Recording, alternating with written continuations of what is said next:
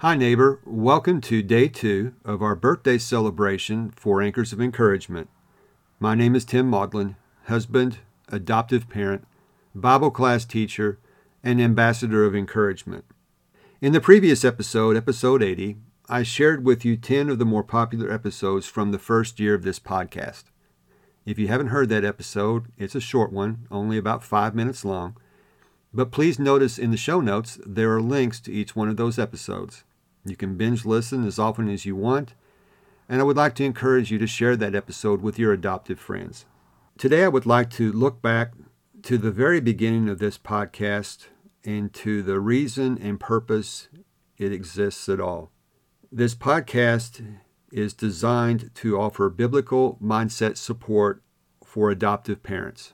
The adoption journey is very rewarding, but at times it can be very challenging, especially when you factor in adoption trauma. I've said this multiple times on the show and I want to repeat it again. I am pro adoption.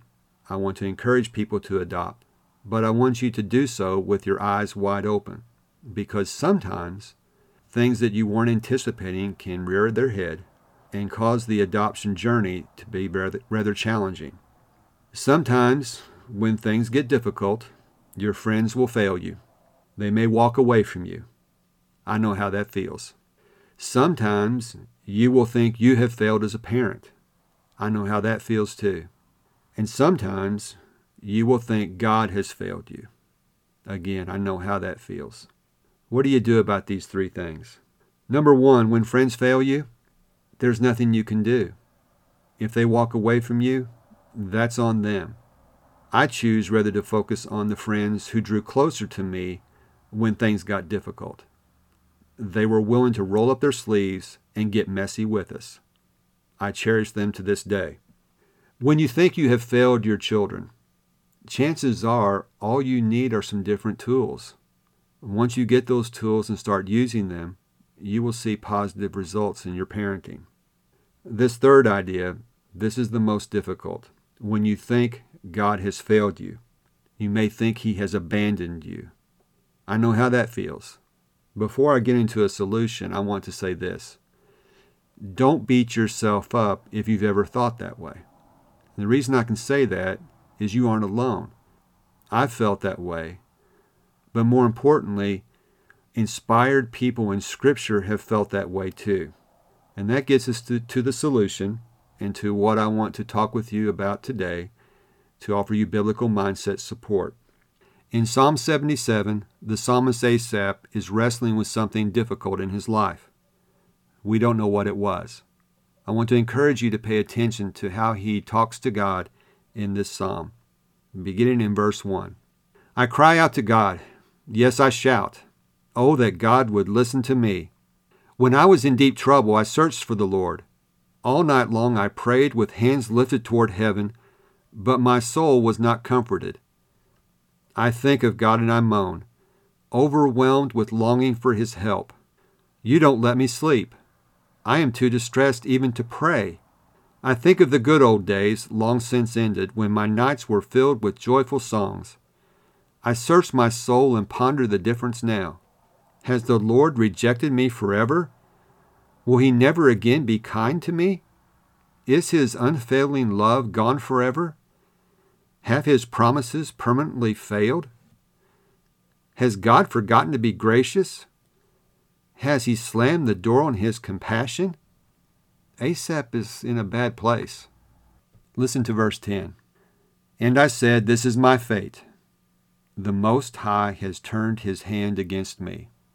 Have you ever felt that way? Have you ever gone through something so difficult that you wondered if God was still there? If his unfailing love was still there for you? Asaph did. But to his credit, he didn't stop there. Let's continue with verse 11. But then I recall all you have done, O Lord. I remember your wonderful deeds of long ago. They are constantly in my thoughts. I cannot stop thinking about your mighty works. O God, your ways are holy. Is there any God as mighty as you? You are the God of great wonders. You demonstrate your awesome power among the nations. By your strong arm you redeemed your people. the descendants of Jacob and Joseph. When the Red Sea saw you, O God, its waters looked and trembled. The sea quaked to its very depths. The clouds poured down rain. The thunder rumbled in the sky. Your arrows of lightning flashed. Your thunder roared from the whirlwind. The lightning lit up the world. The earth trembled and shook. Your road led through the sea, your pathway through the mighty waters, a pathway no one knew was there. You led your people along the road like a flock of sheep, with Moses and Aaron as their shepherds. In this psalm, Asaph shows us how to process and deal with difficult situations we might go through. Let's get your daily doable to give you some action steps to go away with. When things look bleak and you think God has forgotten you, remember his wonderful deeds. I would like to encourage you to copy this verse down, verse 19. Your road led through the sea, your pathway through the mighty waters, a pathway no one knew was there. There might be times when you see no way out of a situation. You might think God has abandoned you. The one thing that biblical mindset support provides you is you can understand that God's unfailing love is always there. He has not forgotten you chances are he might even lead you on a path no one even knows is there. I hope you've been encouraged by this psalm. I know I have. I've used it to help me navigate some of the challenges I faced in my life. I hope you will be able to use it too. That's all for this episode. I want to thank you so much for joining me as we celebrate the birthday of this podcast. I hope you'll consider sharing this episode with your adopted friends. Until next time, this is Tim encouraging you to do what you can now.